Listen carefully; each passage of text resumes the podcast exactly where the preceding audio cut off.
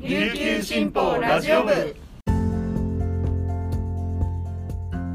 はいたい。皆さんいかがお過ごしですか？今日も琉球新報ラジオ部をお聞きいただきありがとうございます。4月17日月曜日本日の担当パーソナリティは編集局整理グループの上里あやめです。現在午前10時10分時点の那覇の気温は26.3度。天気は晴れとなっています。はい。皆さん暑くなってきましたね。本当に気をつけましょう。熱中症とかね気をつけていきたいと思います。はい。あのですね私全然違う話しますね今から。あの私ですね10日ぐらい前に歯医者さんに行ってきたんですよ。でこれはその1ヶ月前にあのまた歯医者さん行ってたんですけどこのその1ヶ月前に行った時にですね右と左の奥歯が痛くて虫歯だと思ってビビりながら歯医者に行ったんですよ。そしたらその時は「あ虫歯はないね」っていう風にお医者さんが言ってて噛み合わせの問題かもしれないから様子見ましょうねっていう風に言われたんですね。で私はその時痛い治療をすると思っていたので内心「やった虫歯じゃないんだ」っていう感じで喜んでたんですよ。であのその様子を見るのが1ヶ月後っていう風に言われたのでそれであの最近また行ってきました。そしたらですねあの私は様子を見せるだけだと思ってちょっと切り抜いていってたんですけど「あ毎晩に虫歯あるから治療しようね」って言われて「えマジか」と思ってパニックだったんですよ。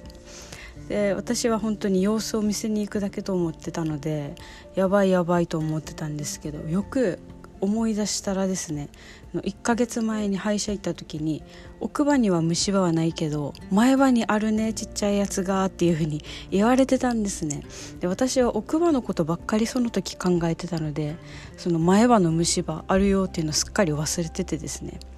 その時にもうあの歯医者さんに言われた時に「だる前歯に虫歯あるって言ってたや」って思い出したんですよ。そっからあの心の準備を全くしてない状態で前歯の虫歯の治療が始まりました。もうねちょっとあの心の準備してなかったのでドキドキドキだったんですけどそんなにまあ痛くはなく我慢できる程度で終わりました。あの虫歯がねもうなくなっても綺麗な歯になったので良かったなと思います。もう健康一番ですのでね安心しました。はい。っていう歯医者のお話でした今日は。それではですねあの今日のニュースの読み上げを始めたいと思います。はじめのニュースです。宮古島市沖で10人が搭乗した陸上自衛隊 UH60JA ヘリコプターが行方不明となった事故で陸自は16日宮古島の西隣にある伊良部島の北側約6キロ水深約106メートルの海底から搭乗者とみられる5人を発見しうち引き上げられた2人の死亡を確認したと発表しました。身元の特定を進めています。ヘリの胴体部分も見つかりました。海上自衛隊は17日以降も深い海域に潜るための特殊技術飽和潜水を使った作業を実施します。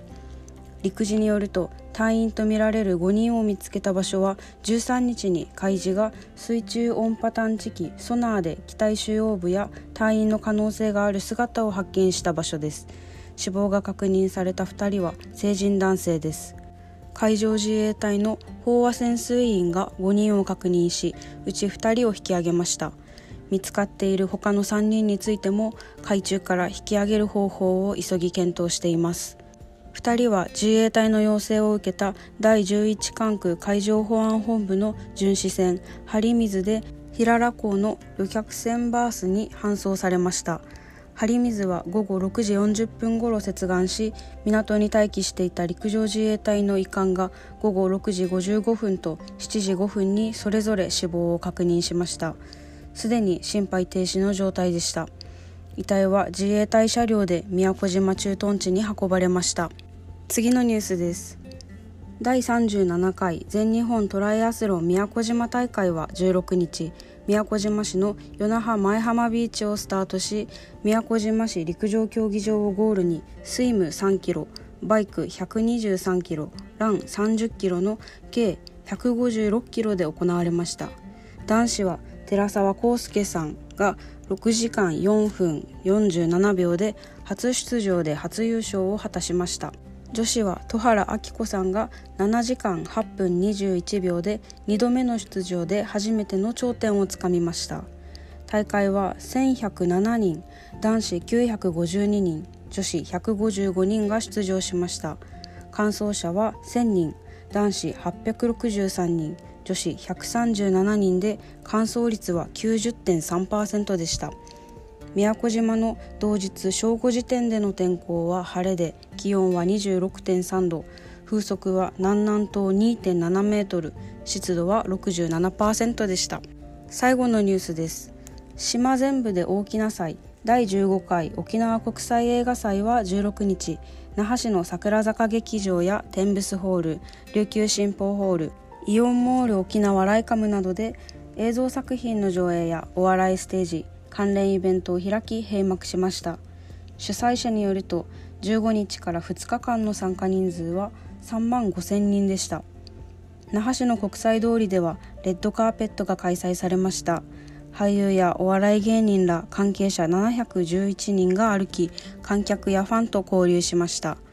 先頭を歩いたガレッジセールのゴリさんは本来の映画祭の雰囲気が戻ってきたような光景を見られた。テンションが上がっている。川田さんはハイタッチしながら県内外の皆さんと笑顔で会話できてすごく嬉しいと話しました。映画「島に帰る」に出演した俳優の正元さんは沖縄の作品で自分の根幹である沖縄に凱旋できて嬉しい。今後もさらに映画祭が盛り上がってほしいと語りました。